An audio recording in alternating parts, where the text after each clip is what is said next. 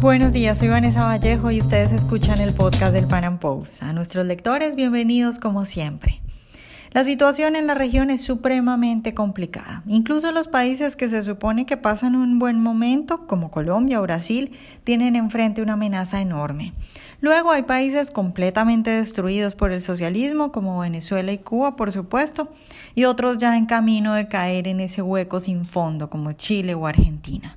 En el podcast de hoy hablamos de lo que ocurre en Latinoamérica. Nos preguntamos por qué tienen lugar estos movimientos, cuál es la causa detrás de todo esto y hablamos también de la incapacidad que están demostrando los líderes de la región que se supone que deberían enfrentar estas amenazas a la libertad.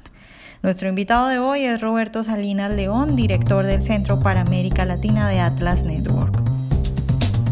Roberto, buenos días y muchas gracias por estar hoy con nosotros. Claro. Bueno, Roberto, pues empiezo pidiéndote tu opinión sobre lo que pasa en la región, porque parece que Latinoamérica está incendiado. Hay protestas en Chile, protestas que más bien parecen terrorismo, que son terrorismo. Lo de Ecuador, el triunfo de, los, de la Kirchner otra vez en Argentina. ¿Tú cómo ves? ¿Cuál es tu mirada de lo que está pasando en el No, definitivamente que yo creo que no hemos visto momentos tan desafiantes para la causa de la libertad en América Latina desde quizá los 80 y esos peores momentos de hiperinflación y constante devaluación y tremenda inestabilidad macroeconómica. Y aquí parte del gran enigma es por qué está sucediendo esto. Muy fácil para los políticos apuntar al fantasma del neoliberalismo, ¿no? como si fuera el chupacabras mexicano, como si fuera así una fuerza siniestra de la conspiración de los capitalistas que quieren robarse lo que, es de, lo que debería ser de todos y agarran la causa de la desigualdad como un, eh, digamos, como un mantra o como una forma de expresar un tema de dignidad y un tema de, de mm, rencor contra el statu quo político. Esa es mi interpretación preliminar de lo que está sucediendo. Es muy paradójico que en un país como Chile, si vemos la data y si nos apegamos a lo que es un argumento racional o lógico, tenemos incluso que es un país en donde las propias desigualdades son menores a las que tienes en otros países latinoamericanos, en donde el nivel de pobreza se ha batido de una forma considerable durante los últimos 30 años, en donde hay mucho mayor expectativa de vida que en otros países latinoamericanos, donde tienen mejores índices de, de, em, bienestar en términos de acceso a la salud y acceso a la educación. No es quizá lo que quisiera, la, la, la, eh, digamos, aquellos que se están manifestando, pero, pero em, digamos, en esta lógica de rencor y de resentimiento, eh, siempre viene acompañada de, es una fuerza siniestra que está conspirando contra mí. Y el capitalista y el el, em, digamos, el empresario, ¿no? Por, decir, en vez de empresario, el, empresario, el crony, el que, el, el, compadre, este compadrazgo que existe, que es parte de la tradición mercantilista de América Latina, pues está, está, explotando. Y creo que sí hay una causa legítima de decir que las cosas tienen que cambiar pero no necesariamente poner sobre la mesa, como lo ha hecho Sebastián Piñera, que se me hace un error garrafal. Bueno, sí, cambiemos toda la constitución, porque ahí ya perdimos el debate. parte de lo que es una sociedad abierta es que es, normada por reglas, es normada por, eh, digamos, principios que deben aplicar a todo el mundo, ¿sí? Y es la constitución, o es eh, las reglas del juego, o es el, orden jurídico. Ya cuando el orden jurídico eh, simplemente se puede cambiar dada la voluntad de algún líder mesiánico, es cuando surgen aquellos caudillos que pensamos hace 30 años después de la caída del muro de Berlín y las repercusiones que tuvo, eh, las repercusiones positivas que tuvo en América Latina, que, eh, eh, pues caray, no que habíamos ganado la batalla para siempre y, que el, tema de las ideas ya era una, una causa permanente, pero sí que íbamos a vivir un momento muy diferente. Cuando México empezó a hablar del Tratado de Libre Comercio, cuando eh, en, Perú se hablaba del otro sendero y lo que era el, descubrimiento de la economía informal y órdenes espontáneos extralegales, cuando vimos a otros países, las propias reformas chilenas, eh, en algún momento lo que sucedió en Argentina, y parecería que aquí estamos viviendo un retroceso en, en términos de lo que es la libertad. Y curiosamente muchos de esos retrocesos son instigados por jóvenes, jóvenes que, están eh, desairados, que están eh, completamente... Eh, que hay un rechazo generalizado por parte de la juventud a lo que es el statu quo político. Pero yo no veo propuestas de qué es lo que lo va a sustituir. Veo nuevamente el ataque a un monstruo, a una ficción que le llamamos neoliberalismo, eh, que, es, que, es, que repito, que es como una monstruosidad. Bueno, y de ahí, ¿qué es lo que queremos? Porque algo tan sencillo como decir, bueno, es este, este igualdad para todos, ¿no? Eh, vaya, eh, podrá sonar romántico, pero depende cómo medimos la, la, igualdad del ingreso. Y, y, habrá que ver qué es lo que pasa si le vas a quitar a uno para, para darle a otro. Eso, este, en, otras palabras, se llamaría confiscación. Entonces hay, hay, que ser muy cuidadosos con las propuestas que, que, se están poniendo sobre la mesa. Sin embargo, yo creo que sí es una pregunta muy importante para América Latina. En Bolivia tenemos el hecho de que pues, prácticamente Evo Morales se robó una elección se la robó y en vez de denunciarlo, hay gobiernos que le aplauden el hecho de que ganó, sin cuestionarlo. Eh, ¿Cuáles son los bright spots, digamos? ¿Cuáles son los, los, puntos que hoy podemos ver en América Latina? Pues Colombia está de alfileres también, pero es quizá una de las esperanzas que hoy tenemos. El equipo económico de Brasil tiene que estar muy cuidadoso y muy pendiente de lo que está sucediendo en la región y de que no se vaya a identificar aquellas partes del, populismo derechista de Bolsonaro como, eh, digamos, un componente, una condición necesaria para una política supuestamente neoliberal.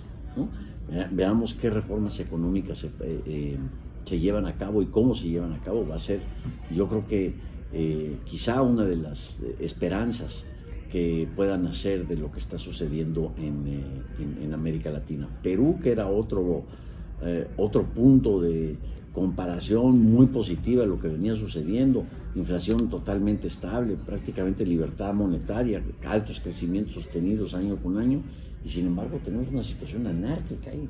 Ni se diga México. México en donde, en donde bajó el crecimiento de 2 a 0, que parece poquito, es un 200% cuando la economía estadounidense sigue creciendo. Es la primera vez en 25 años desde que inició el NAFTA que tenemos una un, un, decoupling, es decir, una, en, donde Norteamérica va para acá y, México va hacia abajo. La primera vez que sucede. Claramente no lo podemos, ah, no podemos decir que es una causa externa que, ocasionó esto. Claramente tiene que ver con la, el colapso de la confianza en el régimen de inversión por las ocurrencias y la, demagogia y, y, la política pública tan enormemente tóxica que está promoviendo eh, Andrés Manuel López Obrador. Así que no diría yo que es algo coordinado, ¿sí? Eh, pero sí diría que estamos viviendo una especie de tormenta perfecta en América Latina y que nos pone en una posición sumamente desafiante. Los líderes que se supone que son los que debieran enfrentar eso, eh, por ejemplo el señor Piñera, por ejemplo Iván Duque, eh, ¿Cómo los ve usted? Porque Piñera, bueno, no, ha sido capaz de manejar la situación. De hecho, lo que ha hecho es esconder a los militares. Eh, tenemos en Chile ha echado gasolina al fuego. Chile, en Chile hay gente incendiando edificios con gente adentro. Entonces, eh, ¿cómo ve la respuesta de los líderes que se supone que deberían Pues yo veo que Piñera se está doblegando. Piñera se está doblegando ante las circunstancias. Y eso, eh, eso creo que, creo que ha sido muy peligroso y creo que ha sido contraproducente. Eh, y que incluso la oposición ahora tiene la oportunidad de radicalizarse. En vez de mover, moverse más hacia el centro y una cosa más moderada, ahora tenemos los extremos. Es el, es el, eh, es el tema de Ian Bremer, el us versus them, nosotros contra ellos, los malos contra los buenos. Y de ahí nace una, política de rencor y de resentimiento en donde el diálogo y el intercambio es, eh, se vuelve algo imposible. Entonces, ¿qué sucede a partir de entonces? Em, pues no, no, sabemos, pero ciertamente hay un colapso de liderazgos. Eh, los empresarios, empresarios en México, por ejemplo, eh, pues lo que han hecho la gran mayoría de ellos es que simplemente se acomodan al régimen de López Obrador y se vuelven eh, cómplices de lo que está sucediendo y de la supuesta cuarta transformación con tal de defender sus propios intereses. Es el típico compadrazgo nuevamente que se empieza a manifestar. Esto, de esto vivió el, PRI en el pasado, lo que Octavio Paz llamaba el patrimonialismo eh, de, la, de, la, de, una estructura, de una pirámide eh, eh, política en donde son favores por todos lados y, así no vamos a salir adelante. Yo respeto mucho a Iván Duque, creo que quizá puede, pueda ser una de las esperanzas y su mensaje de, crecimiento con equidad. Bueno, la parte de la equidad la entiendo, es una cuestión política, es como la economía social del mercado que se propuso en, Alemania, pero me parece que tiene la cabeza eh, puesta, la mirada puesta en la dirección correcta, contrario a lo que vemos con otros liderazgos o la ausencia de liderazgos en América Latina. Finalmente, México ¿Cómo ves Andrés Manuel López Obrador? Un año de Andrés Manuel López Obrador, crecimiento cero, la violencia absolutamente rampante, estamos prácticamente al borde de un Estado fallido, eh, sumamente complicado, pero lo que más molesta es la, la demagogia y la necedad de no corregir. Si, si, si por lo menos dijera, me equivoqué, perfecto, presidente, adelante y estamos con usted. Ya sea con la decisión del nuevo aeropuerto, ya sea con eh, esta política de abrazos, eh, no balazos, que básicamente es entregarle el Estado de Derecho al, narco. No quiero decir que regresemos a los balazos, pero claramente la de abrazos no está funcionando, ¿no? Y si vemos que son familias calcinadas, bebés y mujeres calcinados, eh, y, este, la, y la, matanza de Culiacán, y, vaya, mm, parecería que es más criminal el hecho que te equivoques en una declaración fiscal, donde te pueden poner preso sin presunción de inocencia, sin due process, ¿sí? que ser el hijo del Chapo Guzmán, que todavía pretende llevar a cabo el cartel de Sinaloa. Y el cartel de Sinaloa es el más, digamos, amigable. El de Nuevo Jalisco es, pues, es completamente, pues, mucho más feroz, mucho más violento. Entonces, las señales que está enviando pues, son señales sumamente encontradas y sumamente equivocadas. Y en el fondo, ¿usted qué cree que hay detrás de eso? O sea, Andrés Manuel López Obrador es un tipo confundido, eh, la presión... Es el, es el mesianismo, es el mesianismo, es que no, yo, no, no tiene derecho a equivocarse. Una vez dijo eso López Portillo, me recuerda mucho a López Portillo. No tengo derecho a equivocar, o sea, lo que yo diga es verdad. Y si la realidad no se ajusta a lo que yo quiero, es culpa de la realidad no de mi voluntad.